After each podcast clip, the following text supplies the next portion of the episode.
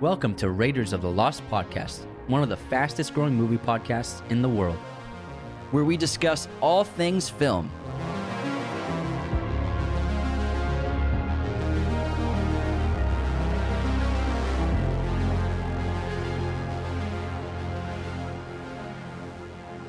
On this episode, we discuss Alien and Aliens.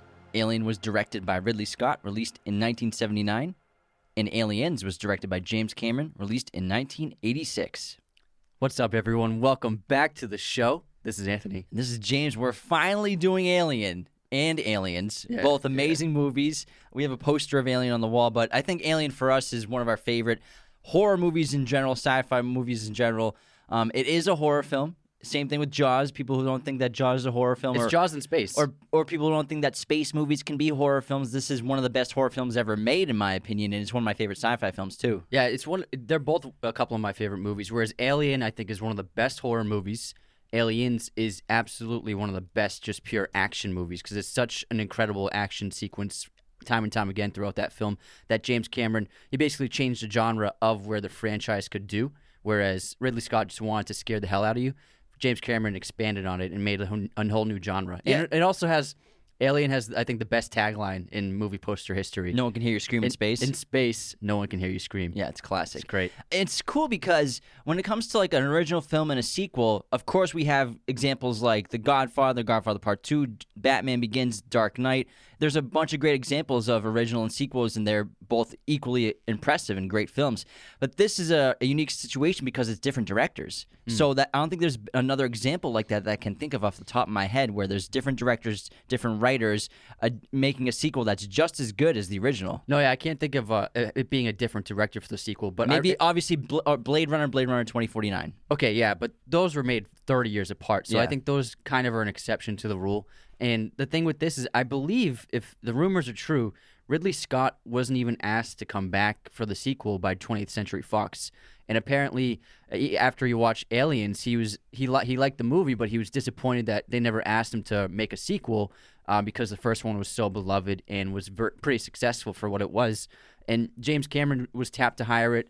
Uh, he wrote a spec script, sent it to twentieth century fox, and they really liked his script. And then he got to Sigourney Weaver. She really liked the script, and that's how James Cameron got on board. Also, this movie, Aliens, was made seven years after Alien, and, and cinema was changing. You know, we had obviously those great films in the nineteen seventies, and Alien is very artistic. It's very uh, gritty and dark. And not that the other isn't, not that Alien. But if you dark. compare it to modern movies, but yeah, but also the eighties was a time where those action movies were coming out. You know, it's it's very similar to First Blood and First Blood Part two, which James Cameron wrote the script for First Blood Part two, so that's one of those sequels oh, really? that he's like iconically known for. And so if you take Rambo: First Blood, it's a great movie. It's very dark. It's kind of depressing at times. It's it's like a, a character study. And then you take Rambo: First Blood Part two. It's a straight action-adventure war film. Same thing with Alien and Aliens. I think it's a great comparison to make those films together. Yeah, the thing with James Cameron is he knows what audiences want, and he knows how to entertain. His movies are anything if not entertaining, and he he understands what propels the story in terms of action. I think that you could argue he's probably the greatest director of action in history. I mean, you have all the Aliens, you have Terminators, you have True Lies, which is a super underrated action spy movie, and the Avatar has great action sequences. Who can and, forget Piranha two? Yeah, Piranha two. Oh yeah, his first movie. And then um, with Titanic, the action sequences are one of the some of the best ever. But with Piranha two, he was actually an A D, an assistant director on that movie. It's just some cheap, Uh, cheesy horror film. Piranha two, The Spawning. Yeah, The Spawning. It's the best one. It's the best Piranha, in my opinion. But he was, uh, the director of Piranha, The Spawning, was fired, and James Cameron, being the, the A D, he was like tasked, like, hey, we need you to finish this movie. Can you just finish directing it? So that was his first directing gig, and then after that, he wrote Terminator. But before he got into filmmaking, James Cameron was a, tr- a truck driver. Was he really? Yeah, he was driving trucks for several years across the country. But he was also an illustrator, too. He's a yeah, great he, artist. Yeah, he's he's a great artist, and he was always illustrating and making designs in his free time. So he always had the artistic um, need and desire to create art. But he was like a truck driver. He worked a ton of odd jobs. And then he just managed, just from his sheer talent and creativity, he managed to become a director. And this is and this was Ridley Alien was Ridley Scott's second film, so I think it was both of their second films, really. And his first film was The Duelist, which is actually a pretty good movie that stars Harvey Keitel.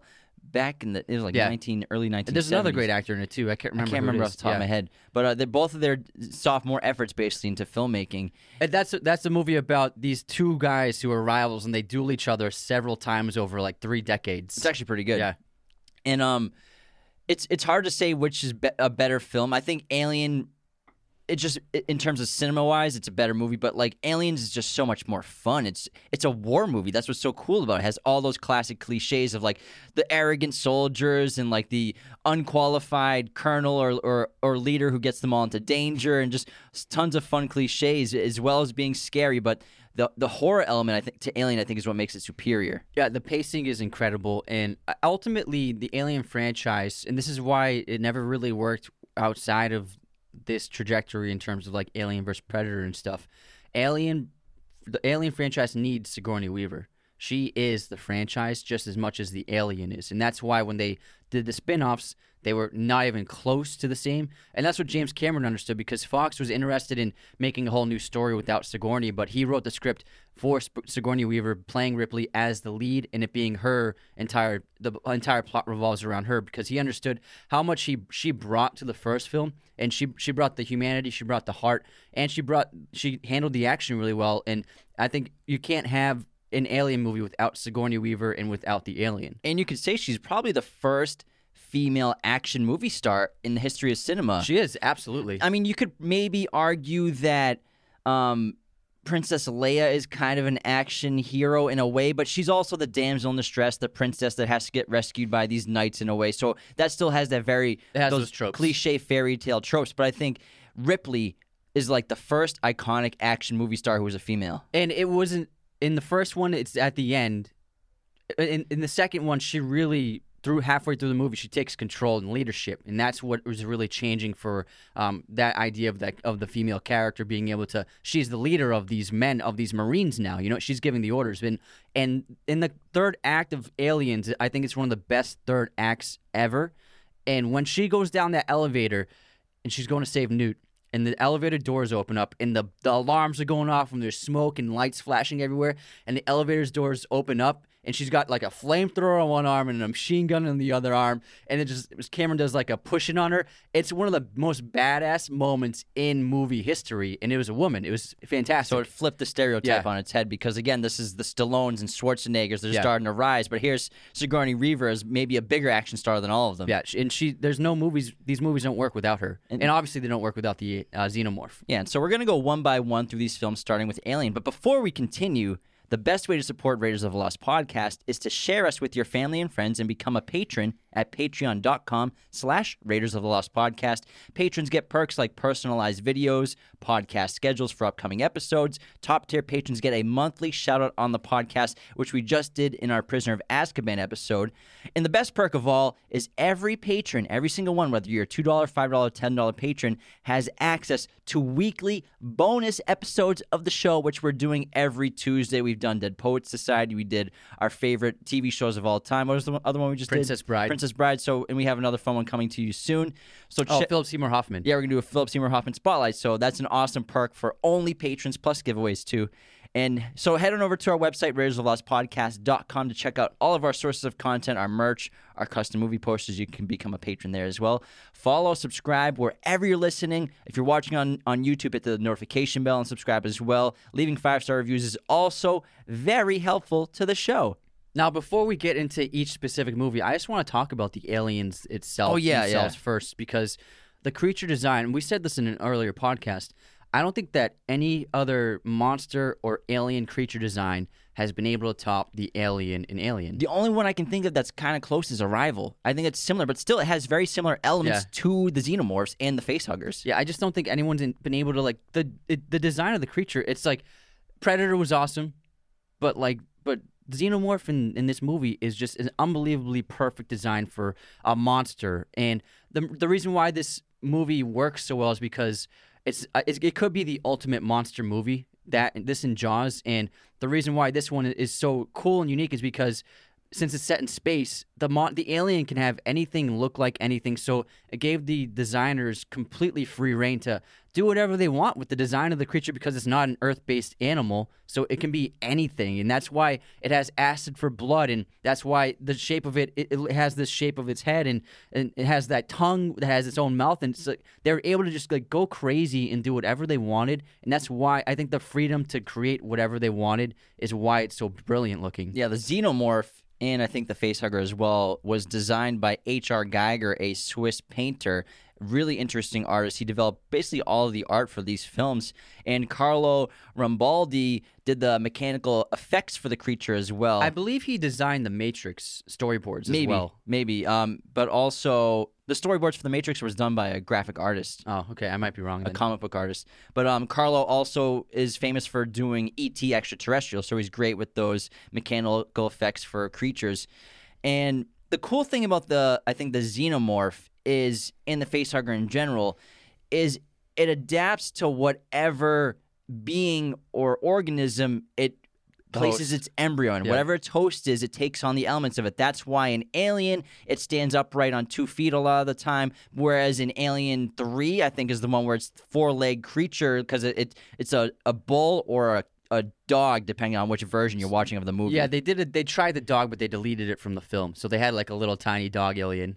And and it's, like, it's so crazy because Alien, the the Xenomorph is only on camera for less than four minutes, and it's an over a two hour movie. We get some time with the the facehugger, of course, and the eggs are incredible and creepy. But they kept it such a good secret. It wasn't in the trailer.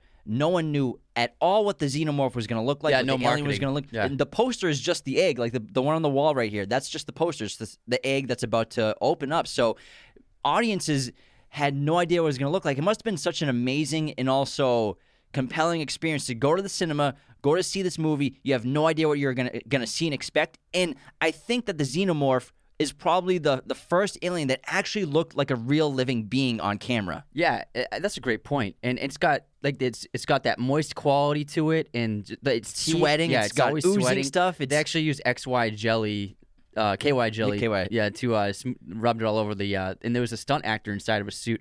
And what happened was they didn't they didn't know how they were gonna f- do the actual body doubling of the alien, and and they wanted to use a stunt man, but they couldn't find anyone because it when they tried everyone else. Everyone out, it looked like it was just a person in a suit. But they found this guy, the casting director, saw this guy in a bar, and he's seven foot one and has super long arms and legs. And they asked him if he would like to perform as the alien in this movie. So they, and he agreed, and they hired him. So he was able to, because he has such a lanky body and kind of unnatural for what the average human looks like, it made it the alien look better in, in terms of the, the film itself. And then Ridley Scott, the way he filmed the alien, it's very much similar to Jaws, where he shows bits and pieces. He he doesn't really show the entire alien in its entirety until the very end of the film on the, on the ship. And then the, the opening shot, the first shot we see of the alien, is just so genius when um that the repair guy is in the that wet room. Engineer. Engineer. Come on. uh, Harry Dean Stanton, the actor. And the chains are hanging and there's water dripping, and then but the way he reveals the alien is Henry Dean Stanton turns around, and then you see the alien, and it's super dark, and it just stands up, and as it stands up you see just how big it is, and Henry Dean Stanton just looks up, and just the, how high he's looking just tells you how tall this creature is. So the way Scott filmed it was absolutely brilliant. Also a clever way to film it to make it seem less humanoid, because they couldn't really shoot it straight on too often because it clearly would look like a, a human in a suit, kind of like in the Air Ducts when its arms are like, ah, I gotcha. So what they did, it's a lot of profile Surprise! shots.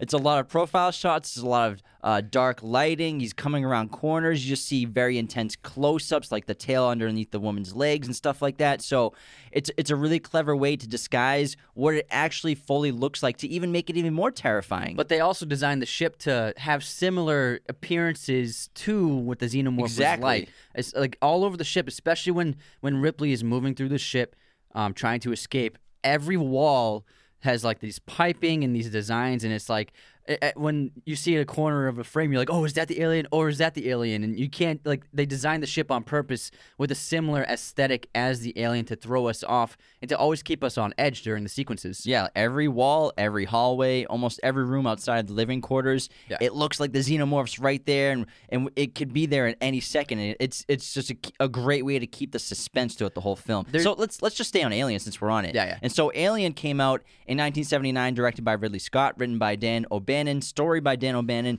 and Ronald Shushet.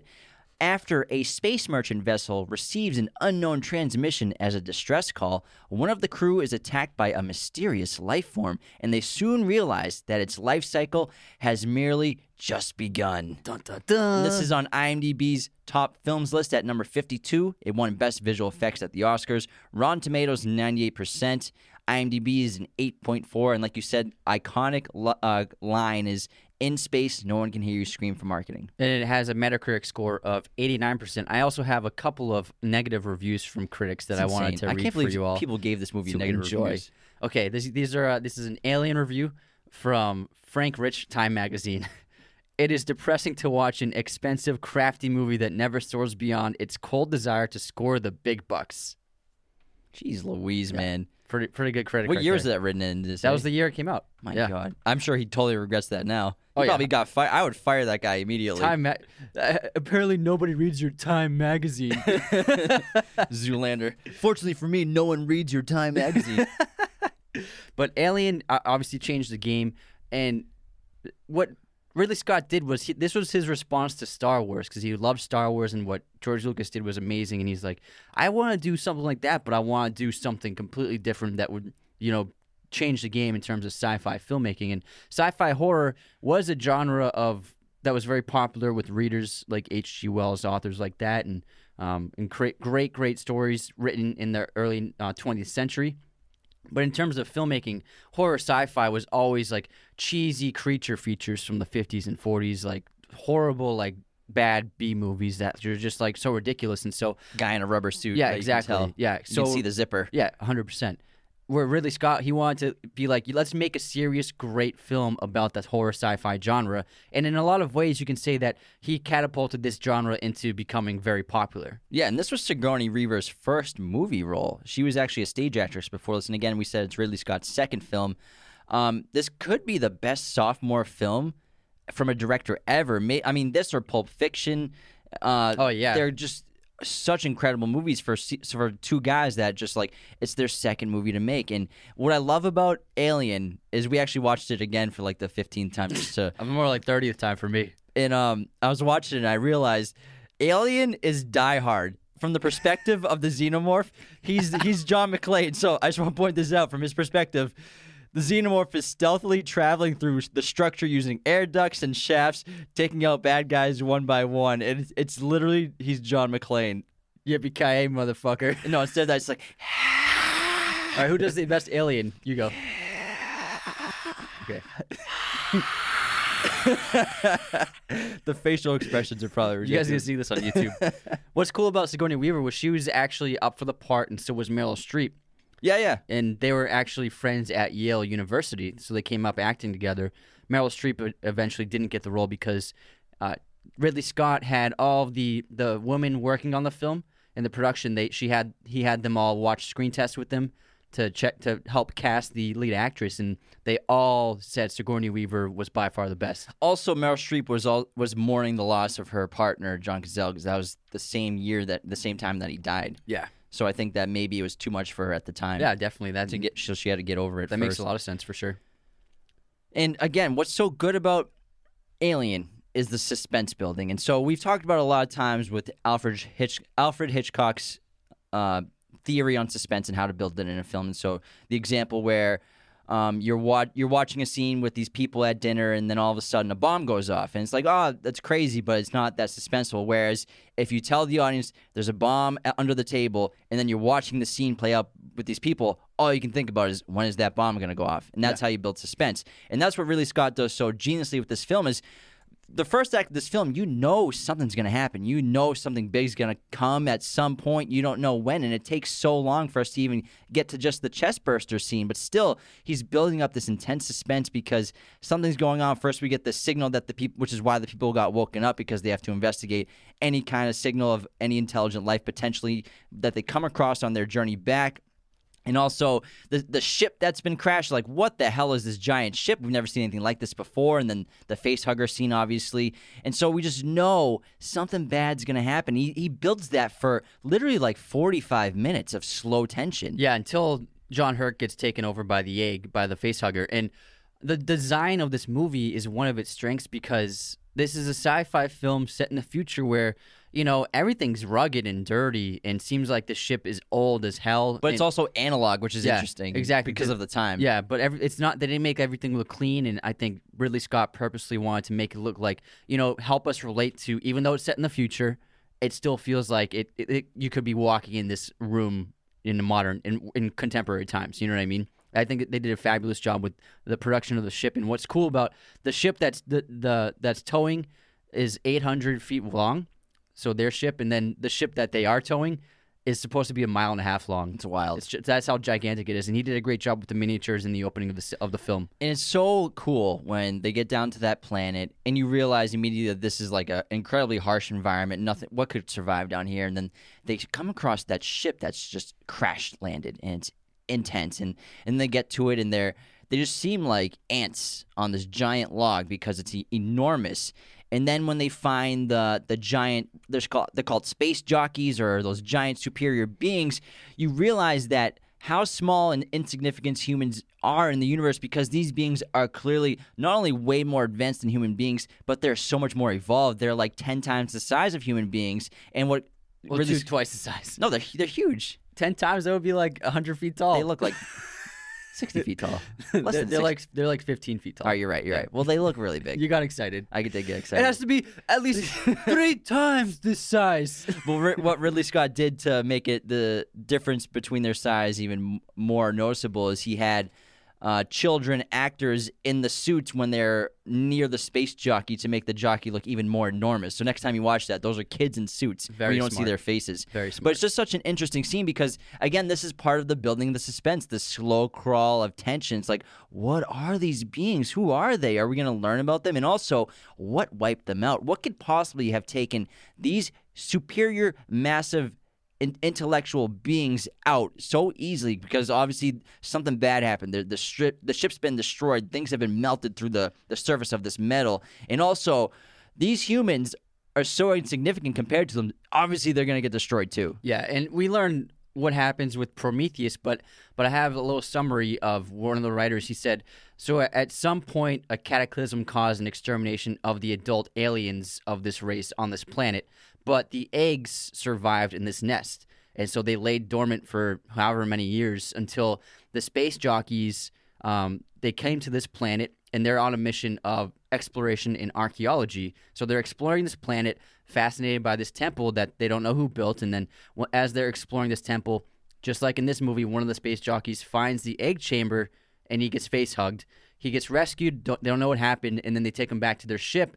And as the space jockeys continue exploring this planet, obviously the, the chest burster comes out of this space jockey and just kills everyone in a rampage. And that's what ended up killing the space jockeys in this movie before the uh, humans get there. So basically it's the same same plot. The so can you imagine the alien, the xenomorph that came out of those giant beings must have been enormous yeah, too, which exactly. is terrifying. Yeah. But it's so interesting when they when they stumble upon the eggs. John Hurt's character, what's his name?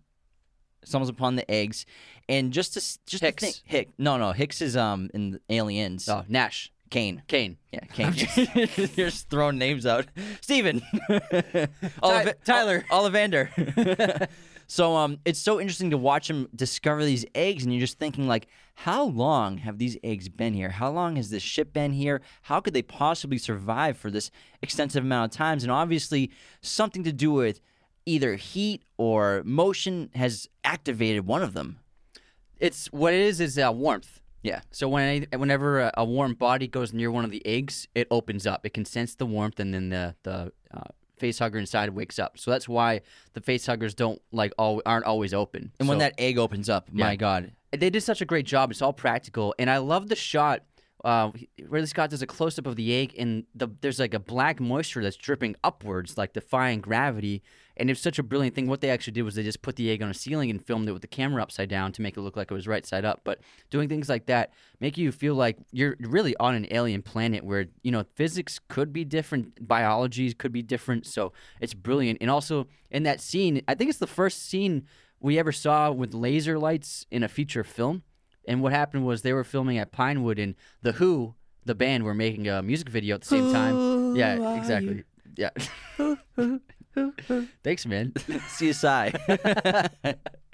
And uh, they were using these laser lights for their music video, and Ridley Scott, um, they he, he asked if he could use them. So that's how they got this laser uh, for this shot right here. And the face hugger, what an interesting creature as well as compared to the xenomorph. So basically... I th- is it the concept is, is it's one parasite that's just transferring itself it into yeah. a different being. So the face hugger is a parasitoid, and Ooh, what it did scientific on us. Its only purpose is to make contact with the host's mouth for implantation process by gripping its legs around the victim's head and wrapping its tail around the neck, and then it inserts its embryo inside that being. And the the main concept of the face hugger and just the kind of plot of this alien in the film is to critique, is to, is to show sexual assault on a man on a man versus a woman, which is what we're most commonly seen in sexual assault against women is such a high violent crime statistic. And so they want to flip that on its head and show men getting raped and impregnated in a film by an alien. Which is wild. You never even heard of that before. It's, it's a amazing. Crazy concept, but it works so well. And the facehuggers, they're actually inspired by real animals. So there are certain wasps, and these wasps, they lay eggs within larvae, which are organisms that are alive. And so they lay an egg with, inside a larvae, and that egg it literally bursts out of the larvae, killing the larvae, and then the baby wasp is born. Yeah. So that's where it was uh, inspired by. But this, this concept is also so great because it avoids that horror cliche of woman always being depicted as the easy first target and, and being attacked. And then we have Kane is the one who's attacked. And ironically, he's the first one to rise out of his sleeping chamber, and he's also the first one to die. you, beat, you beat me to it. You mentioned that, and I was like, I'm going to steal it from you, but you got it in first. I gotcha. Gotcha. And obviously, I think one of the greatest scenes ever, and it's easily one of the most horrific scenes ever, but the chestburster scene is so unbelievable. It's so well done, and it, it really, really sets the stage for what this film will ultimately be, because up to this point, it's all been suspense and mystery. And obviously, it's hor- horrifying when Kane is in the medical bay with the f- facehugger on him. But still, like, this scene is so well done. And we said it before and previously, Ridley Scott, the way he filmed the scene is only John Hurt, the actor who played Kane, knew what the actual practical effects of the facehugger of the chestburster scene would look like and be like, because they were practicing it with the crew. But the actors had no idea. They knew obviously something was going to burst out of his chest. Uh, they didn't know what it would look like. They didn't know how bloody it would be. They didn't know exactly what would happen. They just knew, hey, stand here. That scene's going to happen, and we'll get your reaction. So Ridley Scott wisely filmed the actors first with a couple of cameras to get genuine reactions from them. So when they the chestburster began exploding out of John Hurt's prosthetic chest, and there was blood and literal, like actual animal organs and guts were spraying all over the room, the cast was freaking out. And their reactions were real because they had no idea that would happen. And also, Sigourney Weaver was actually worried about John Hurt because the way he was acting and the way everything looked so real, she thought there was something wrong with the mechanical device that was being used to make the chestburster. So she was actually fearful of John Hurt's life. So the the crew was actually terrified by the scene. It's so it's amazing. It's iconic, and still to this day, every time I watch it, I'm just like, oh my God, I can't, yeah. I can't. And it's it, so fun waiting for it. And the way they filmed it practically was John Hurt was actually under the table, and he stuck his head and arms out through these holes, and then the entire, ha- the, his entire body from the neck down, torso. Is, is all the torso is all prosthetic with the mechanical ch- uh, chestburster alien inside of it. You mean they didn't really put an alien inside of it? No, they did not. Oh man, I thought it was method too. Nah. And before this, we're building so much more tension with the face hugging. So this thing is stuck around Kane's face. And unfortunately, Ripley is second in command. So when uh, when the lead, the first in command's off the ship, I can't remember his name. She's in charge, and so she doesn't want to let them onto the ship because that's procedure, quarantine procedure. You can't let anyone on that has a pre obviously a parasitic host around space onto the ship. You're going to jeopardize everybody. But Ash, this is when Ash starts to show some some true colors of like there's something by, uh, that he's he's got some other motivation. Yeah. To want to keep this thing on the ship, and it's nefarious for sure.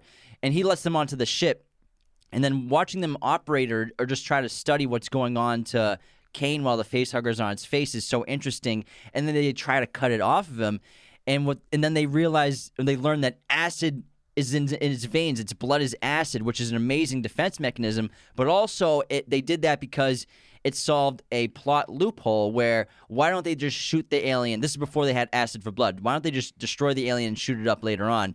Whereas when you have an alien with acid blood and you're on a spaceship, you can't just shoot it and kill it. You have to somehow get it out of the ship. Otherwise, you'll take the whole ship with you. Yeah, it became an amazing plot device for that the writer figured out, uh, O'Bannon figured out for how to keep the, the movie propelled plot-wise. And the, the facehugger, when they're autopsying it and Ash is like looking through its organs, they actually use like real food and like real oysters organs and stuff. Yeah, yeah. So they use the they they create the organs of the facehugger by using fresh shellfish, fresh shellfish, uh, four oysters and a sheep kidney. And so like when he lifts an organ up, that's an oyster that he's yeah. lifting up. Yeah, but man, that, I'm sure it didn't. It smell looks good. Great. I'm sure it didn't smell good on set because that's this is the nineteen seventy-nine. Those are some hot lights they're using. They probably filmed that as quickly as possible. I, I hope so. Yeah. But then you know the. The facehugger disappears, and, and and Kane wakes up. And then, obviously, Ripley finds it, and it's dead. And then this is leading up again to the John Hurt chestburster scene is building that tension. We know a bomb's going to go off at some point, but when's it going to go off? And then we see Ash. Ash is up to something. Ash knows something's going to happen. He's watching. He's yeah. waiting for it. So it's just a great back and forth between Ripley and Ash at this point, too. And then we'll learn that Ash is actually a robot. It's a goddamn robot. And the robots in these in this franchise are so cool because I love the internal or components of them because they're like part organic yeah. and part mechanical, and like they have like that white fluid, and and they actually use spaghetti and caviar and milk for all like those weird looking internal parts of the of the robot. But Ash is such a great villain, and one of my favorite scenes is when uh, Ripley goes to Mother because she's in charge again now that the other, Dallas is dead. Yeah, because Dallas is dead. And one of my favorite moments of the movie is when she asks Mother what's happening, and Mother explains that. And the, the best part is crew expendable. When she gets that text, it's like, holy shit, there are bigger things happening right now. And then Ash is standing right behind her. Great reveal. Yeah, because when the xenomorph is just like this little tiny alien, it's like, ah! And Ash yeah! is like, don't don't touch it, don't touch it. And he lets it get away because Ash Ash is curious, and he knows his programming is, is telling him, keep that thing alive and yeah. bring it back. And also, there's a, a confusing thing about from this moment to the alien's first appearance as a full adult. And a lot of people are like, how did it grow so quickly? Yeah. And such a sh like and become so large because it's we didn't see it eat anything. It's not like taking in any energy because you need energy to like grow. You know, you need like calories. But what happened is they actually had it written in the script where there's a sequence where the alien is going through the food stores of the crew and eating as much food as it can. And, at, and part of its evolution is it ev evolves very quickly and grows very quickly, so it needs to feed very quickly, and then it grows into an adult. But Ridley Scott, I think Ridley Scott realized, like, you don't need to see that. We don't need to show it. And also, I want to sh I want the audience to see as little of the alien as possible. So watching it eat food and, and then grow would kind of take away the suspense of it. I mean, it would have been cool to see. And it's still kind of corny, though. Yeah, and explain it. But also, like, the first time you see the adult alien, it's so shocking. I think that he understood, like, in terms of the movie, like, they'll accept it. The audience will accept it. Yeah, the first several times I watched this movie, I didn't even care yeah, how quickly yeah. it grew. But, like, now when you watch it, like, a dozen times, like, how did it grow so fast? But yeah. it's also to think, like, interesting to think, like, just because they left the food thing out, maybe maybe it's something to do with the air that it's breathing in. Maybe it's something to do with photosynthesis. Even yeah, who knows how it absorbs energy. Yeah, so we don't we don't know how it's growing. But again, like you said, who the hell cares? Because yeah. when we finally see it, when it finally takes that guy out, it's it's awesome because, again, Ridley's spending so much time just like toying with the audience, like messing with you, like terrifying you because you know it's out there.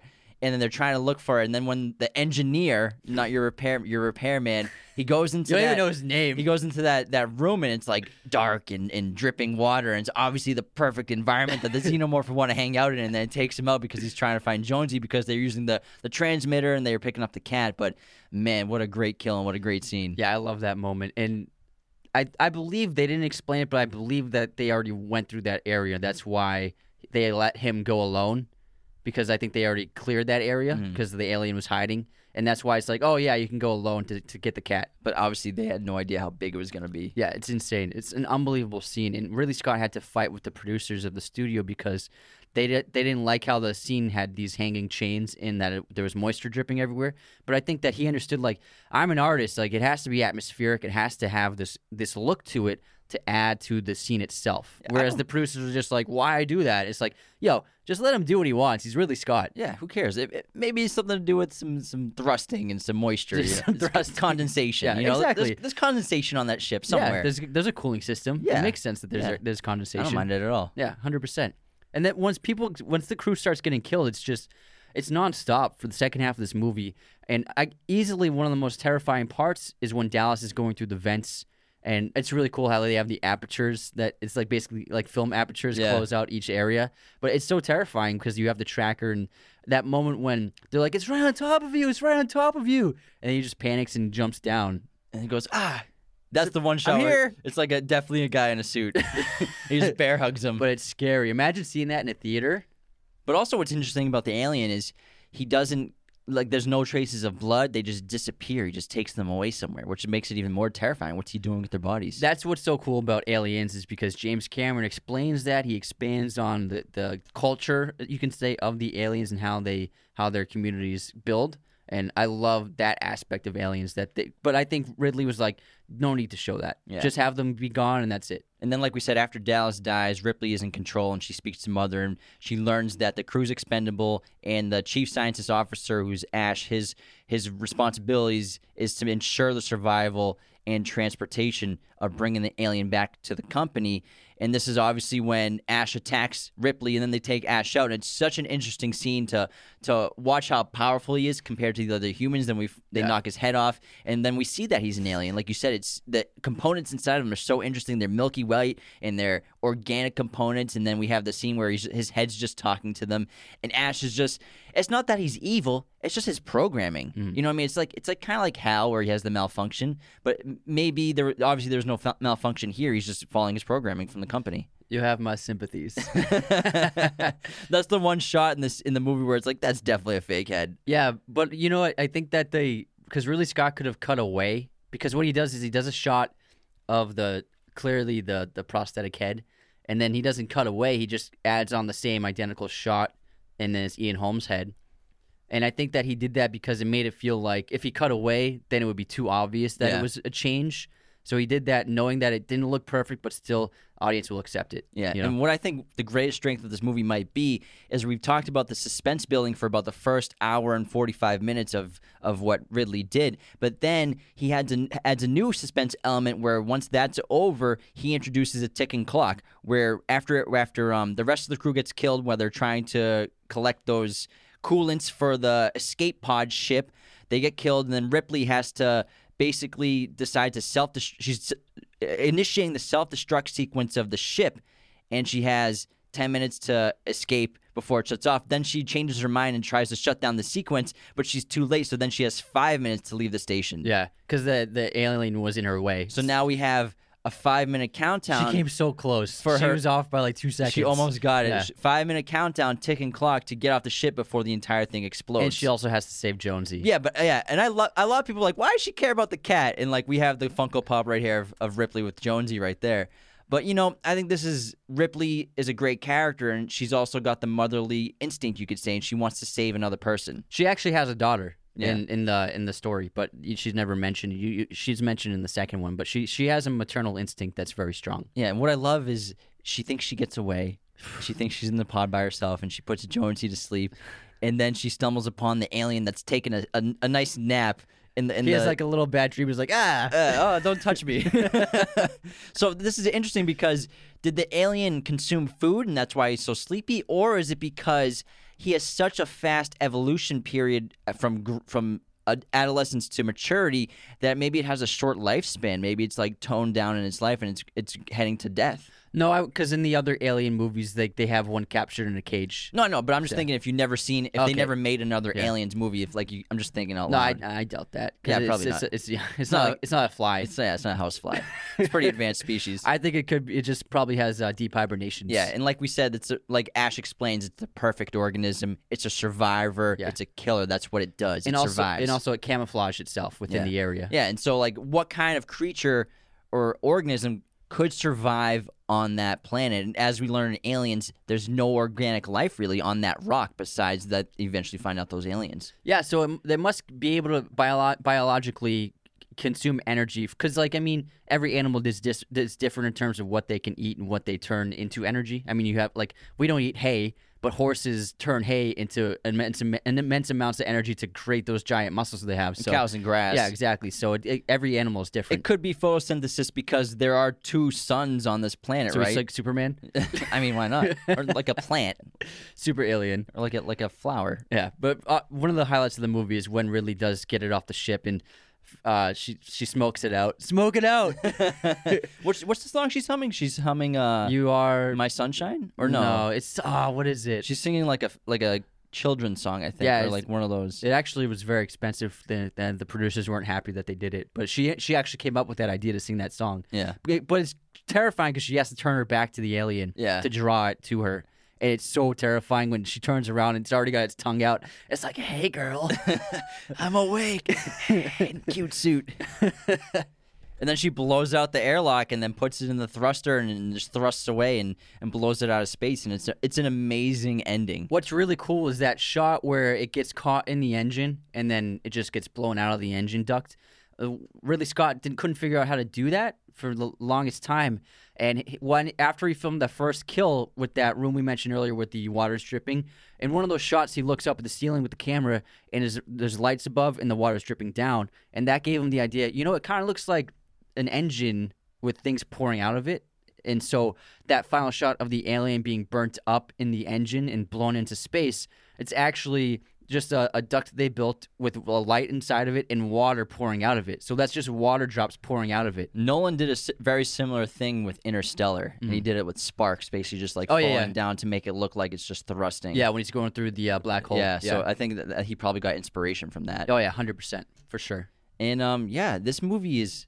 it's classic, and then she records her final log entry, and she puts her and Jones to sleep as they travel back to Earth, but she doesn't really know what's going to happen next. Dun, dun, dun. But we love Alien. If you guys, yeah, I'm sure you've all movies. seen it, but man, watch it ASAP. This this movie's incredible. I love every minute of it. It's biting your nails the whole time. Yeah. You want to do some fun facts? Absolutely. Oh, you know what's so funny is our roommate walked in. She doesn't like horror movies, and we were watching it the other night, and she literally walked in the door when the alien is in the in the uh, tunnel and screams at yeah, him. Yeah, like that's the, the first thing she saw was the alien going, ah. She's like, no thanks, nope. In the whole movie, he's har they hardly see the xenomorph. Worst timing ever. Unbelievable. All right. You want to do some superlatives? F fun facts, and then... Oh, yeah, let's yeah. do some fun facts. We're, we're saving superlatives for the very end end. Got it, got it, got it. Well, we should do superlatives of alien and then superlatives of aliens. I guess we could do that. Yeah. All right, fine. Let's do superlatives. All right, superlatives. Who's your M V P? Um, Ridley Scott. Nice. I mean, come on. The guy made an amazing film and changed sci-fi cinema forever. I have Sigourney Weaver because she carries the movie. Best scene. Best scene. Hold on, hold on. I got a lot of I got a lot of notes. You go first. The chestburster scene. Yeah, chestburster. I got that too. Definitely the best chestburster scene. What's your best shot? I just love the opening shots of the ships because it's so reminiscent of Star Wars, but just in a different way, and, and they look different. But I just love seeing them coming, crawling off the off the off the camera. Great score too. Yeah. Uh, my favorite shot is the first reveal of the alien when it stands up. It's so fucking scary. It's pretty epic. Best actor, Sigourney, Sigourney Weaver. Yeah. Best line. This thing bled acid. Who knows what it's gonna do when it's dead? My best line is uh, Mother's text to Ripley, crew expendable. That's good. And when that happens, you're like, oh, shit. That's good. All right, let's do some fun facts. For Alien, what you got? To get Jonesy the cat to react fearfully uh, in that scene when we first see the grown-up alien, a German shepherd was put in front of the cat, but it was covered by a panel, a screen. And then, so that's why the cat first walks closer to the camera and seems like it's like okay, it, it seems safe. And then they revo- re- they remove the screen to reveal the dog, and that's why it like backs away and starts hissing because it's looking at a dog. The facehugger was planned to be painted green, but Dan O'Bran- Dan O'Bannon, one of the writers, seeing the unpainted facehugger on set and noting how invented, inventive its human flesh tone color looked, argued it should remain as it is, and I think it definitely made it a better effect, not coloring it green. I said all my other trivia facts in the episode, yeah, so me you too. Take, like, take it away. It's like, yeah, it's the Meryl yeah. Streep thing and... yeah. Yeah, so the wasps and stuff. Yeah, yeah. so I th- we did all our facts in the episode. Look, look at that. We tied it in. All right, like well, a bow. let's let's head on into our intermission though before we head on to aliens. But now, let's say you're stuck on Nostromo Interstellar Cruiser Ship. You'd better hope to God that you packed your Manscaped Lawnmower four point oh for your personal grooming needs, because otherwise it's going to be a long flight and things will get out of control. It's going to be a hairy flight. It's waterproof. It has a built-in light, like eight thousand R P M. It's amazing, fellas. You need to get to manscaped dot com. Use our coupon code Raiders of the Lost for twenty percent off and free shipping worldwide. Uh, everyone listening, if you don't know what to get your man for like a gift or just like a I love you present, get on Manscaped. That's where two million men are trusting products right now. And the four point oh package has a compilation of a bunch of their things. It's a big bundle. You get the wipes, you get the deodorizers. They have great briefs that are super comfortable, shirts, like everything. Uh, the nose trimmer, which I, have the, I like. I have the briefs on right now. They're yeah. my favorite briefs that I have. They're super comfortable. And I have, I I have some other high brand stuff yeah. too. But and, man, the, and the four point oh trimmer is amazing. It's it's wild. Yeah. It's literally a Nostromo uh, rocket ship itself. So head on over to manscaped dot com. Use our coupon code Raiders of the Lost at checkout for twenty percent off and free shipping worldwide. Wide, wide, wide, wide. All right, let's head on into Aliens, which was released in nineteen eighty-six, directed by James Cameron. Uh, he did the story. Oh, no, we got to do the intermission. Oh, yeah, the intermission. I forgot. Slow down, man. I'm sorry, slow, guys. I'm slow so your excited. Roll. I'm sorry. You know how much they love the intermission. Yeah, yeah. Let me back up. I got I got way too juiced about yeah. Aliens. Sorry, guys. Let's let's take take a second back and do our intermission. All right, so we have uh, a lot of things now we added, and we're going to start off with the movie quote competition. You go first. All right, this is from Matt Robbie. Matty Robbie. I guess you guys aren't ready for that yet, bet your but your kids are going to love it. Oh, that's a good one. I guess you guys aren't ready for that yet, but your kids are going to love it. It's from Back to the Future. Yeah. It's uh, when he's playing um, Buddy Holly. Yeah, yeah, playing guitar. Yeah. Is he? It's not Buddy Holly. It's someone else, right? It could have been. It's rockabilly of some kind. It's I not, think it might have been. It's not Buddy Holly. No. It's someone else. Guys, who was it? Comment. Or it could be Buddy Holly. I can't remember off the top of my head. I think it might be. Go. No. All right, your turn. Uh, Movie quote. Oh, I messed up. I didn't get a quote. Wow. Wow. Anthony's unprepared Shoot. for the episode. Shoot. I did. I messed up. Well, let's just move. I got two I got two pop quiz questions instead. Let's just move on then. Did you have a quote or just that one? Um, I can pull up another one from a fan. Yeah, do that one. Give me one sec. Man, I can't believe you're unprepared. I got mixed up. I did two. I, I got two pop quiz questions, though, so they'll be fun. I got no Wi-Fi. Let's just move on. All right. All right, I'll ask you my first pop quiz question. What was Tom Cruise is what was Tom Cruise's first major acting role? What movie was it? Oh, what was the one with, with the with the crew with like Patrick Swayze? Not that one. That oh, was right after this one. So that was after. This one also had other famous actors in it too. Oh, I don't know. Taps. Oh, there's the military school one. Yeah. It has Sean Penn and Timothy Hutton. Nice. And he uh, Tom Cruise played like the the wild guy. Gotcha. Again. All right. Um. What are the sequels that James Cameron is famous for? Terminator two and Aliens. And Rambo First Blood Part two. He wrote it. He's not famous for it. I didn't even know he did that. I knew he did it. Because you looked it up. No. Oh, you didn't look it up for this episode? Hey, at least I was prepared. At least I have all my information that I need. All right. Movie release year. Top Gun. Go. Top Gun. Let's see. That's got to be... I did a Tom Cruise intermission today. nineteen eighty-four. eighty-six. Oh, man. That's a good one. Yeah. All right. What year did the film Thelma and Louise come out? Also directed by Ridley. nineteen eighty-eight. Nope. Shit. nineteen ninety-one. Damn it. Close. All right. Not close enough. Moving on to our biggest hater of the no, week. movie. I got another pop quiz one. Oh, you got another pop quiz? Yeah. All right. Who directed Top Gun? Uh, Tony Scott. Yeah. Yeah. Nice. Come on. I was just trying to throw rest, you off. Rest in peace, one. King. Yeah. Tony Scott was a great director. All right. Who's our biggest hater? I thought you I had, got it. I yeah. got it. Yeah. Man, you are so unprepared. You're all over the place. No, you usually do the biggest hater, so I got it. Okay. So you posted a clip on TikTok explaining the ending of The Prestige. A lot of people are confused by it, so if, yeah, yeah. if you guys are confused a lot of people, by it. A lot of people always ask about it, so you were just like, okay, I'll I'll explain it for you all. And then on TikTok, Funjami Fact, he said, dare you to do the movie Primer without watching YouTube videos on what the movie is really about.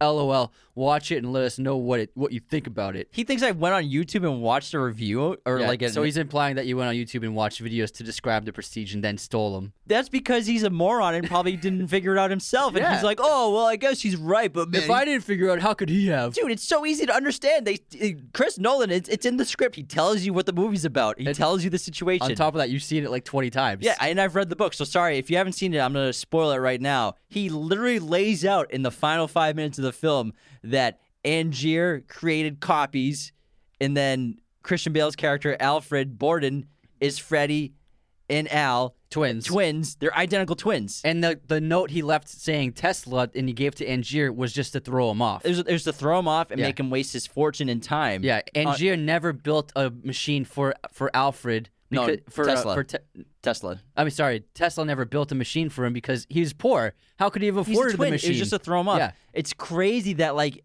people watch that movie multiple times. I'm sorry if you didn't get it, but I don't mean to say. But it's it's laid out perfectly by Chris Nolan. It's, it's blatant. And also, I've seen Primer multiple times. It's a really good movie. So don't act like I haven't seen movies before. Jeez, because some people are like, oh, I can't understand a movie my first time watching it, so neither can they. Bro, it's so easy to get. What a D. I knew you'd get riled up from that one. Sorry, I did get riled up. Guy really ground grinded my gears. You were curious. I told you I had a good one. Yeah, man, what a d bag. All right, our biggest supporter of the week is Harry Roscoe. Harry one, Roscoe, one of our top supporters. He's been a patron since October, a top tier patron at that. So thank you, Harry, so much for your past and continued support. Appreciate it, pal. You're the best. On this day in film history, today is July twelfth. Point Break, When Ooh. Harry Met Sally, and Mission Impossible Fallout were all released on this date. Well, well, it makes sense because it's summertime. Yeah. Yeah, great movies always get released. Streaming recommendation, I have Fight Club, which is on Amazon Prime. Even I've never heard of that even one. If you've seen it, even if you've never seen it, even if you've seen it a dozen times, watch it. It's just a classic. Yeah. I have one called The, the Handmaiden, which is a Korean film by Park Chan-wook. It's really awesome. It's got an amazing twist. It's super dark. It's super sexual. It's just fantastic, and it will blow your hair back. Check blow it out. Blow it back. Blow it way back. Kid. All right. That's it, right? That's it. All right, let's head out of this intermission and go back to Aliens, which, again, released in nineteen eighty-six, directed by James Cameron, who did the story alongside David Giler and Walter Hill. And this movie is also ranked on IMDb's top-rated films list at seventy-four, won Best Sound, Best Visual Effects.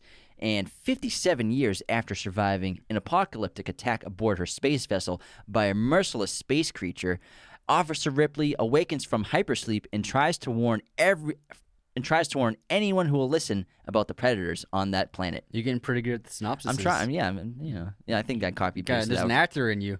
There's an actor in you. I got some. Uh, so the reviews for this movie: Rotten Tomatoes score, the critics gave it ninety-seven percent, the audience gave it ninety-four percent. IMDb, it has an eight point three, which is excellent, and the Metacritic is eighty-four. And I also have some bogus, uh, trash reviews from critics. Let's hear them. Let's hear them. So this is from Gene Siskel, who's actually a very famous reviewer from the Chicago Tribune. He said, "Count me out of the fan club for this one." What does that even mean? Count me out of the fan club because yeah. it's a franchise, I guess. Yeah. And then Oct Octavie Marty from Spain said, the moment the action is situated in Acheron, everything is simplified and loses its mystery.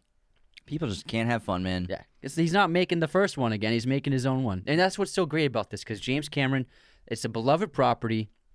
Alien was very successful and very critically acclaimed. And it was, at this point, it was a loved movie. And James Cameron understood, like, I have to change it up. I have to do something different. But he kept the tone. He kept Sigourney Weaver's character Ripley and obviously the alien, but he expanded on it. In this movie, it's not just one alien. it's dozens, maybe even hundreds of aliens, and you get to see the nest. You get to see what they're, what they're, what how they live, what their culture is like, what the yeah, they biology have, yeah, of their culture. They got like yeah. books and, and music, lots of culture. Well, they, they built the temples, so they must have something. They they know they know stuff. They have their own communication of. They love the Beatles. Seventy-four million people tuned in. So did we. But it's just so amazing to see him expand on explaining how the aliens are formed, how they the nest world they'll they capture humans and and put them in these nests ready for a facehugger to jump out and grab them, and it's just amazing what he did. Yeah, and this is a straight up war movie. This is like epic action, straight up action war movie. It has all the staples. We have the classic like weaponry inventory scene, everyone oh, yeah. getting geared up. We have cliche soldiers, like they're super arrogant and and they're not very disciplined. They have like secret guns that their their uh, superior officers don't know about. They have that, that hard com- yeah camaraderie. Yeah, the, yeah, the camaraderie for sure. The hard ass leader that's smoking a cigar. They have the drop in scene, and then there's no escape once they're on the mission. And it's epic. It's classic. I love the crew of of the Marines. You got Bill Paxton. You got Michael Biehn. And the sergeant is actually, he was a real sergeant in the Marines, so that's why he's so convincing yeah. as the sergeant. I'm sure he was smoking stogies the whole time while he was a real sergeant. Yeah. And what I love about the opening of the film is the, the ship shot of what they're on. It looks just like the guns that they use in the film. So I don't know if oh, James yeah. Cameron did that on purpose, but it looks just like what they're shooting with. That makes total sense. And I love, I like the first, the first twenty minutes, the opening setup of, Uh, Ripley, she's getting accustomed and acclimated to this new world because she's been asleep for seventy years. And plus the dream sequence. Yeah, the dreams, like James Cameron wasted no time scaring the hell out of you with yeah. that dream sequence of her imagine, dreaming that she had a chest burster in her. But I, I, I like how they they just change little things to show the, the futuristic qualities of the the culture now with humanity. Like everyone's still wearing suits, but they have like their collars popped up.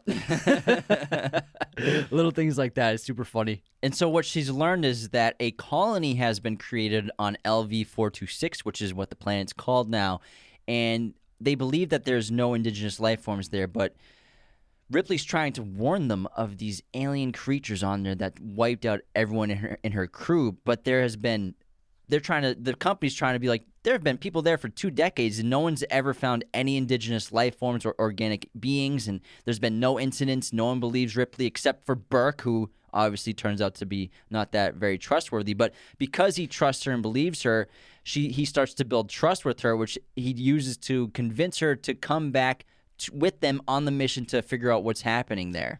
Because he knows what he's getting himself into, even though he's keeping it secret from everyone else, and he knows that since she dealt with the aliens in the past, she'll be beneficial to their to their mission, having an understanding and helping. I think he's he wants her on to help keep himself alive. And also, she's dealing with like the bureaucratic situation where she blew up a very expensive ship, and the company is not happy with her. She's been demoted. She lost her, her officer status, so she's basically like working those rigs in like the cargo holds. That's how she knows how to use those the the and, yeah the machine. What's thing. it called? I can't remember. Yeah, the, the robotic ro- thing. Yeah. Um. So Ripley, I I wouldn't say that she joins this mission out of naivety. It's more out of desperation for her, her wanting to have a future in her life, because she's never going to be able to climb the ranks again because she has the stigma against her now. There's also a deleted scene in which Ripley has a daughter. She had a daughter, but the daughter is in old age now, just like in Interstellar. And she, I, I believe the daughter dies. And so that's why Ripley builds forms such a strong connection with Newt in this film, the little girl, because uh, she never really got to raise her daughter because the daughter was young when she went on the first mission on the Nostromo. And so that's why that's why Ripley throughout this film is doing whatever it takes to save the girl time and time again, because she lost her daughter, never had her daughter, never saw her grow up. And so uh, Newt takes on that role for her. And Ripley, she believes and trusts Burke when Burke tells the, her that they're going there to destroy the aliens. And she, she's taking that his word for it because he seems trustworthy at this point. He's he's helping her out. He's getting her out of this tough situation she's in. But also we have this concept of the company that's more prevalent than the first film, which is maybe, I think James Cameron's making a comparison to capitalism and and how terrible it is in terms of the expendability of their workers, and they'll do anything basically to make money. And I love the uh, little FaceTime chat they have. Yeah, he just wakes up naked. Yeah, future technology. Pretty funny. And so she joins the crew to go to L V four twenty-six on this mission to figure out why they haven't been hearing any signals or responses from the colony. I I adore this movie, and this is when the movie really kicks into high gear, because when the Marines enter the facility and everything is torn up and it looks like there was a freaking bloodbath, like a war zone. If it's, it reminds me, it feels like you're walking through a video game level in like some kind of scary video game, and everything is just destroyed, and you're like, what the hell happened here? I think that, that moment is when the movie really begins taking off and turns into a whole beast. Yeah, because we're having a lot of fun, you know. It's the classic war stuff where we're, we're with the soldiers, and they're getting geared up, and they all have their own unique personalities. You know, we have Hicks, we have Vasquez, who's pretty important, and then we, we learn of Bishop, who is the synthetic on board that Ripley doesn't know about at first. And so we have all these classic war characters that we're learning about and kind of starting to enjoy and like. I love the knife thing with Bill Paxton. Oh yeah, it's so fun. He's like, ah! They actually, for the knife thing with the hand, Bill Paxton didn't know that that was going to happen. They actually just had the actor who plays Lance Henriksen. Yeah, they, he just took his hand, and Ridley thought it would be a good idea to do that. And so they shot it without Bill Paxton knowing what was about to happen. And then it would have been great, but they actually had to reshoot it the next day. So the reaction isn't completely genuine because now he's prepared for it. But the first time, if they would have nailed it, that would have been super interesting. Yeah, well, the first time they did it, they planned to just do it slowly and then speed up the footage, but it looked too fake. And so on the second day when they filmed it, Lance Henriksen really went that fast, and they didn't speed up the footage. So that was like legit, and it was a real knife. And he even clipped um, Bill Paxton's pinky at the end. Yeah, that must have... I'm sure Bill Paxton was all for that. Bill Paxton was a wild man. What's great is uh, James Cameron often uses actors again. Uh, Bill Paxton, if you remember, he's in the uh, beginning of Terminator uh, when Arnold wakes uh, is transported at the Getty. Uh, no, it's the... It's the um, The observatory. Yeah. And then Bill Paxton plays one of those punk guys with the mohawk. He's and, the one with like the, yeah, the the tire mark on yeah, his face. Yeah, on his face. Yeah, like that tattoo. That's Bill Paxton. That's that's his first movie role. And they've had a they had a long-standing relationship. Bill Paxton actually passed away a few years ago. Um, but he he was great in True Lies. He plays that that fake spy who's trying to sleep with Arnold's uh, wife. That's right. Yeah, yeah, he's super funny. Same thing with Michael Biehn. He's yeah. in a bunch of Ridley Scott's movies. And Michael Biehn, he was in he's Kyle Reese in The Terminator, and yeah. then he was in Aliens, and he was also in The Abyss. So it's like, what happened to that guy? And you know, he. He, you could say he was kind of an eighties star, but like not even close to guys like Schwarzenegger and Stallone. Yeah. And like there were some mega stars at the time. People wouldn't couldn't name him off the top of their head. You know, yeah. the thing with him, there's an interview I read where he was actually cast in this last minute because James Remar, the actor, he played Dexter's um, dad. Okay, in, yeah, um, in the T V show. Yeah, in the T V show. He was actually cast in this, but he had a serious drug problem, and he got caught on set with drugs, so they kicked him off. They did this, like, it was like the third day of filming, and they kicked him off set, and you're fired. And then James Cameron, because he worked with him on Terminator, called up Michael Biehn, and he's like, hey, do you want to come and do this movie with me? I need someone to play this role. Because, and Michael Biehn said yes, and he, and he said this in this interview where he says he thinks that he has this look to him where he looks just dangerous, and he doesn't, and he looks threatening, mm-hmm. just normally his face. And he thinks like that's the reason why he never really got cast in like playing hero roles too often, even though he wanted to, because he thinks that the way he looks seemed too not hero enough. There's like something crazy inside of his eyes. Like, yeah, there's something in there deep down inside. But yeah. like he, you're right, he doesn't have like the. Like the statued look of like Stallone or Schwarzenegger. You could say he doesn't have charm. You could say maybe, yeah. yeah. But I think he's a good guy. But he's a great character. Great, great, great, great actor. Hicks is a great character because he's like the ultimate soldier. He's hardworking. He's brave. He he doesn't crumble under pressure. He actually thrives under pressure. He eventually becomes a leader. He he become he goes from being a grunt to a leader once people start getting taken out. He's also very humble. Now, the the biggest thing about this movie during the production was it was very complicated production, and it went through trials and tribulations because so they filmed this movie at Pinewood Studios, and Pinewood is the biggest uh, lot in England. It's where Harry Potter's were filmed. It's where the James Bond movies are always filmed, and it's this gigant these gigantic lot spaces where they build sets inside. It's where Raiders of the Lost Podcast is filmed. Oh yeah, exactly. Yeah, we're right in Pinewood. And so the thing with Pinewood Studios is they have a crew that works for Pinewood, and any movie that shoots there, they inherit that crew, and that crew works on the movie for the filmmakers. Whereas usually uh, a, a film will hire crew, and they'll travel location to location, but Pinewood's different. And so The crew on Pinewood, they worked on Alien, and they were very loyal to Ridley Scott, and they were proud of that movie, rightfully so. And so when they found out that a sequel was being made by someone they had never heard of, James Cameron, because Terminator had not come out in the U K yet. So no one had seen Terminator. Nobody knew who James Cameron was. So the crew hated James Cameron. They didn't want to follow his orders. They were always giving him a hard time. And they were like, what are you even doing here? Like, why, why is this nobody filmmaker making a sequel to one of the best movies ever made? And it got to the point where there was a strike by the crew, or they didn't want to work, and then James Cameron was fighting with the, with the cinematographer daily, and got to the point where he fired the cinematographer because the cinematographer wouldn't take his direction, wouldn't do what he wanted him to do, was like lighting scenes his own way, and it had this huge falling out, and eventually James Cameron and the crew had to have this like meeting where they all like got everything out and talked it out, and eventually they did start getting, getting along, but it was all because like they were getting paid, so they didn't they didn't really enjoy working with James Cameron. And on the last day of filmmaking, James Cameron said, "You know what?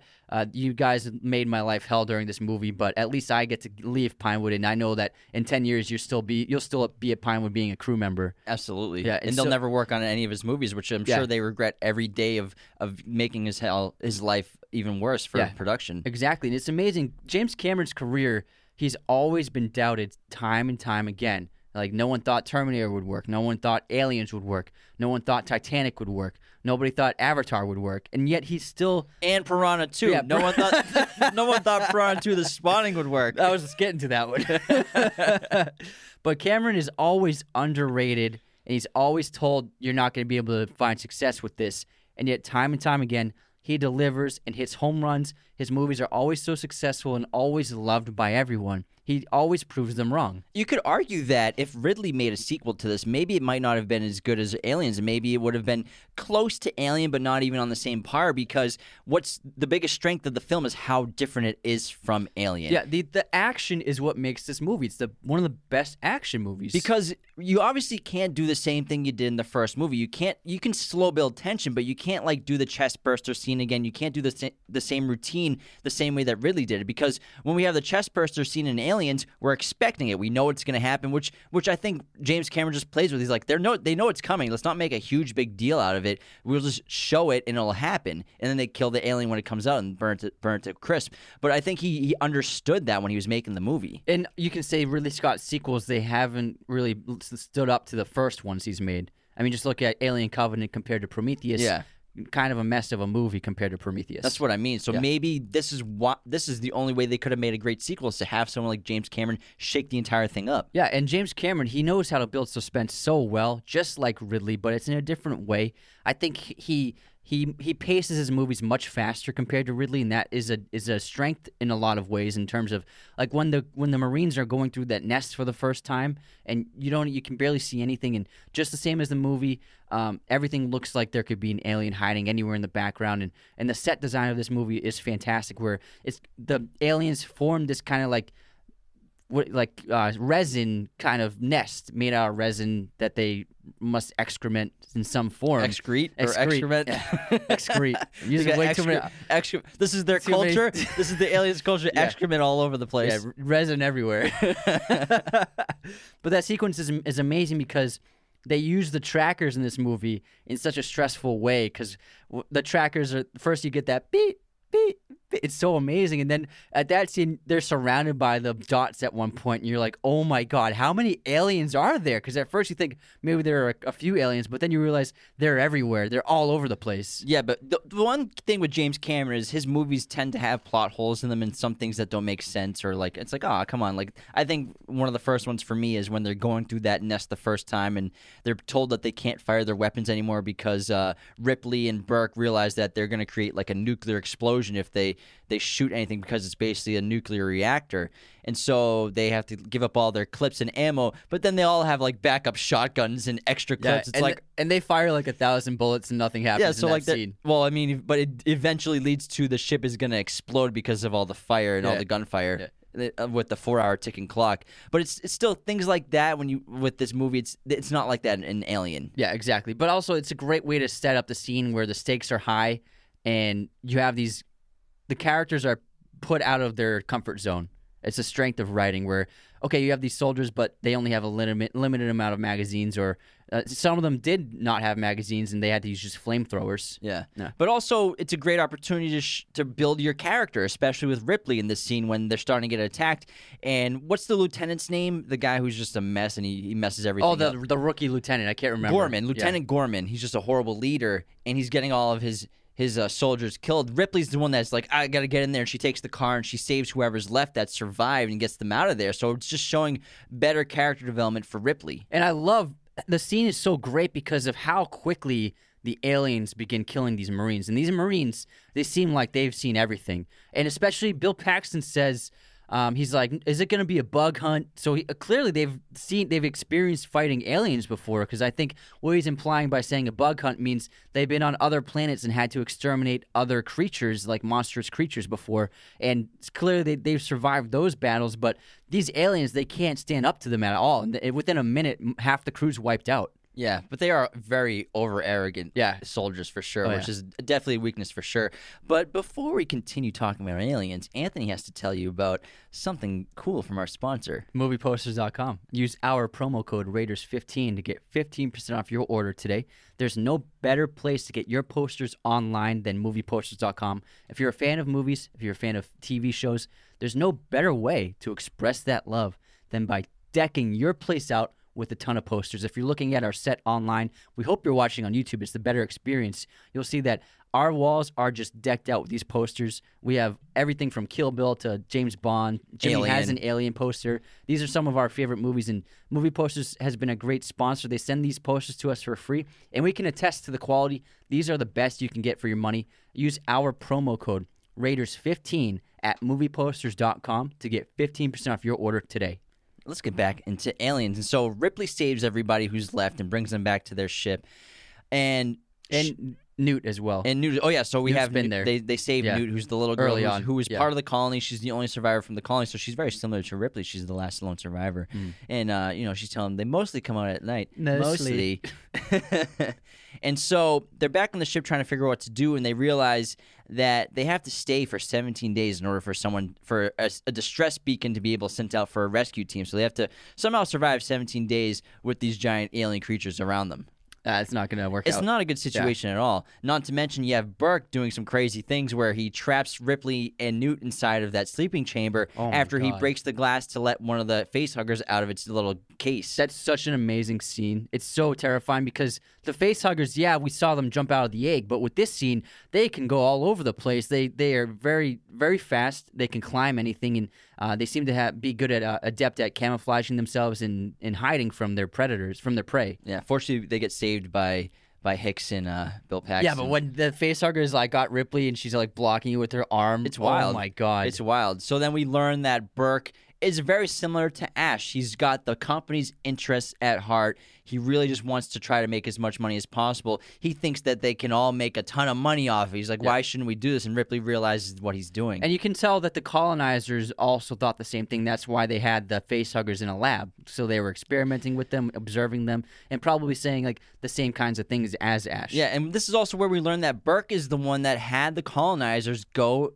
explore that ship, which you can say, like, why hadn't they gone to check out that alien spacecraft that was down for twenty-something years? Well, maybe they hadn't seen it yet on the G P S. I mean, there's a signal that's coming out. Remember, there's a beacon from the first one, so I'm sure yeah. that was still giving giving out. But, you know, another James Cameron plot hole little thing. Don't it's worry, not, not don't a worry big, about it. Not a big deal. You can't complain about it. But, about but we it. learned that Burke is really the one that set the motion to have the colonists and the colonizers go explore that, which caused them all to get killed. Yeah, and one of the one of the best sequences has got to be after this is when um, the aliens start coming closer and closer to, to their barracks, and The, they're welding the doors. Yeah, they're welding the doors, and, and then they have the meters, and they're showing up, and it's like they're all in that last room, yet the aliens keep getting closer and closer.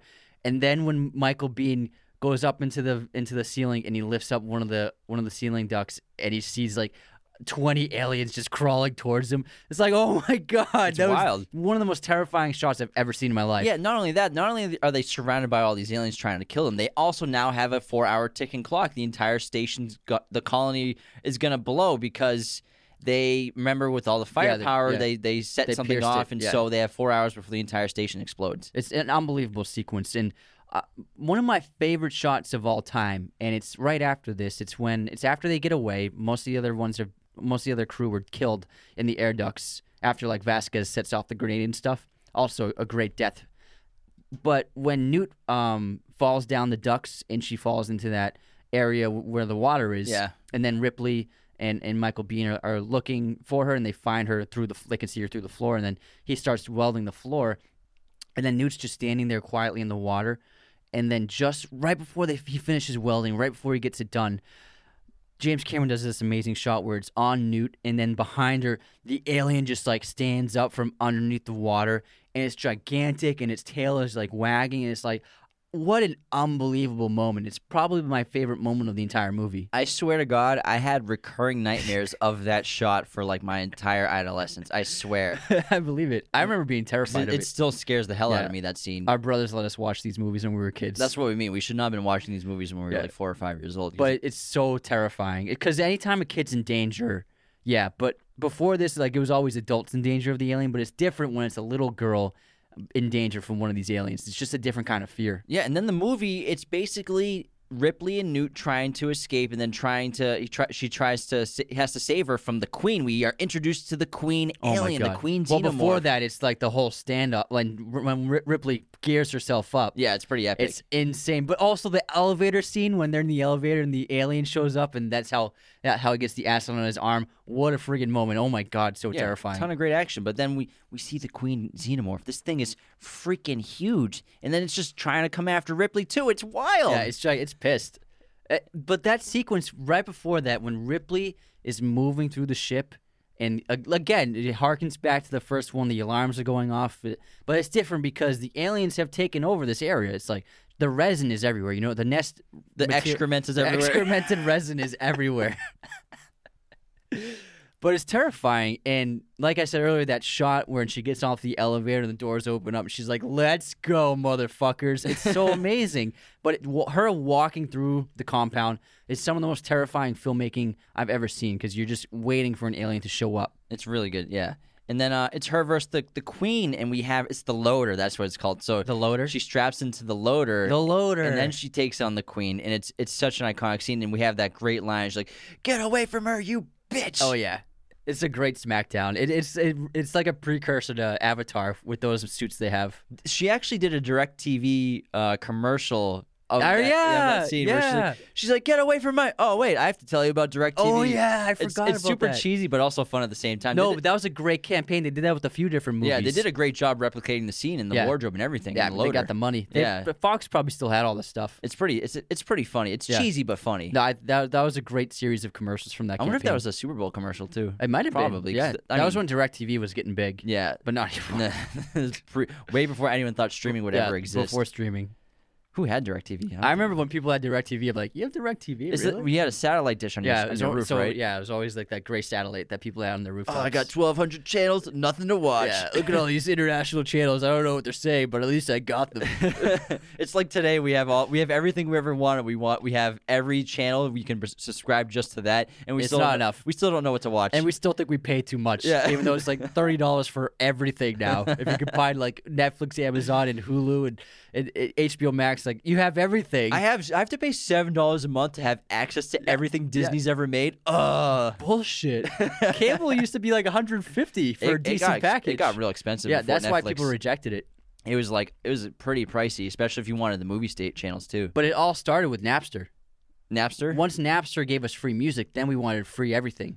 It's true. So that's Napster changed everything. It wasn't just music. You could probably. It say was that. all media.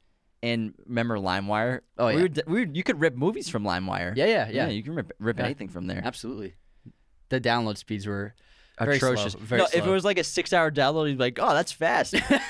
I'll go to school and come back, and it'll be Maybe done. Download. It'll be it'll be one hundred twenty pixels, and it'll look great. It was like ten minutes to download one song. At least. Forever. No, it's yeah. probably longer sometimes. It depended on how, And yeah. then you would get the bad version of a song, oh and it's like, God. Oh, I got to redo it. I wasted my time I with this. I got to find another one. You kids are so lucky. You have no idea. And then you, you get your a virus in your computer, and yeah, your yeah. mom would be like, what happened to the computer? I don't know. You've been on any bad sites today? Come on, James. You've been on any bad sites? Anyways, back to Alien. It's a great ending, and then we have Bishop saves Bishop gets messed up, though. Yeah, he saves them. He gets them. Stabbed and then ripped apart, torn in half, thrown apart like a rag doll. My God. But he does guy. save them, which is great. It's like the same thing in Prometheus when um, Fassbender gets his head ripped Michael. off. Yeah, Michael gets his head ripped off, and then him and Noomi Rapace. Or is it David? David, David, David, sorry. They take off, and it's just his head. I think that David is the best synthetic android of them all. I think. I think David's the best character in the whole those movies. He's he's so fascinating, especially when you see the, the concept of him having his own personality and starting to kind of have human uh, existence. He takes thoughts. on the traits of Lawrence of Arabia. Yeah, probably. Yeah, similar. And then no, no, because he watched. He's obsessed with that movie. And he's dyeing his hair. Dyes his hair, yeah. And he does the match thing. And it's similar to Ash because Ash prefers. I mean Bishop, because Bishop is definitely more advanced than Ash was in Alien, and Bishop, you know, assures Ripley Ripley that he can cause no harm to a human being, but he also, instead of being called synthetic, prefers the term artificial person himself. So it's interesting that he has these existential thoughts. Yeah, he does. He feels offended by that term. Yeah, very interesting. But I I freaking adore this movie. I think, it, like I said, it's one of the best action movies ever. It, you could say, in terms of like the genre action sci-fi, it's the king. You know, there's nothing that comes even close to it. It's pretty, yeah, it's epic. Yeah. Want to do some uh, superlatives, then fun facts? Let's do it, bro. All right, superlatives, what do you got for M V P? I got Sigourney again. I got James Cameron. She was nominated for an ask, uh, for an Oscar for, for this. For an Asa, what? She was nominated for an Oscar for this. Was she really? She's yeah, awesome. Best leading actress. She's great in it. I think she's the only, besides, well, that's not action for Arrival. For, for an action movie, I think she's the only person nominated for, for an Oscar. Maybe. In an action movie. Maybe. Best scene. Uh, Ripley versus the Queen. Nice. Yeah, I got the sequence when Ripley saves Newt. Yeah. Best shot. The opening ships again. I just love it. Man, you love these opening I, ships. I think they're so fascinating. They're so fascinating. I'm the one that pointed out that the ship looks just like a gun. I thought that was a really interesting thing. Yeah, very, very interesting. Astute. I have the one I spoke about earlier where the alien stands up behind Newt in the water. Nice. Great shot. Nice. Best actor. Sigourney. Sigourney. Best line. Get away, Get away from, from her, her, you bitch! That's an easy one. Yeah. All right, here's some fun facts. Okay, so yeah, Sigourney Weaver's Best Actress Academy Award nomination up to this point was the first ever for an actress in a role in an action movie. And I can't think of anything, anyone else that's been nominated. Since? Yeah, I in an think, action movie. I have to think about it. Yeah, I don't know.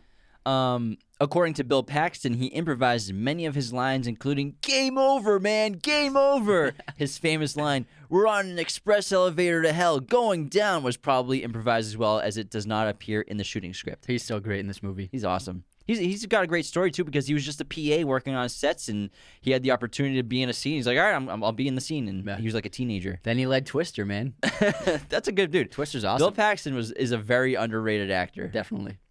So the actress who played Vasquez is named Jeanette Goldstein, and she's actually not even Hispanic at all. No, she's partially. She's like partially Brazilian. Oh, okay. Well, yeah. But still, she was makeup was used to make her skin appear darker. Yeah, so. And she also dyed her hair black and wore dark brown contact lenses to look more the part. So, yeah, she didn't have a very Hispanic look to her, but she, part of her, yeah, she I mean, is, she's got a Jewish last name. Yeah. Well, a Jewish full name. I mean, I could Jeanette have, Goldstein. You can have a Jewish last name and look like anything. I know, I'm, but I'm just saying. Yeah.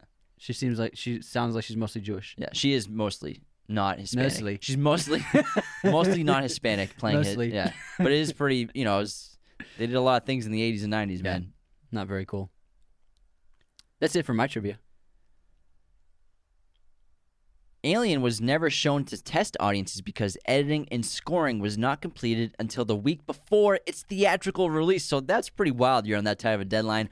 Only a studio screening was performed for twentieth Century Fox executives, which was enthusiastically received. Marketing experts experts later said that Aliens probably helped save Fox, which was in desperate need of a hit at the time. Yeah, they were dying.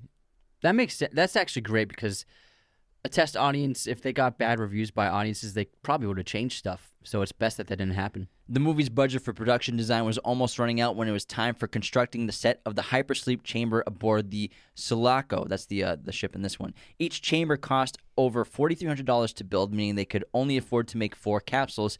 Production designer Peter Lamont had the difficult task of telling director James Cameron that they had to omit the entire scene, but he devised a trick. A clever placement of mirrors and camera angles made it look like there were twelve chambers instead of four, allowing the scene to be filmed. Very smart, James. Very smart. Super smart. All right. I think that's all I got, too. Yeah, that's it. That's our episode on Alien and Aliens. Thank you so much for tuning in, everybody. Be sure to go to Raiders of Lost Podcast dot com. Check out all of our content. Become a patron today at patreon dot com slash Raiders of Lost Podcast. Leave those five-star reviews. Thank you so, so much for tuning in. Take care. Raiders of the Lost Podcast is a Mirror Image production. Sound mixing done by Jacob Kozler. Opening music by Chase Jackson.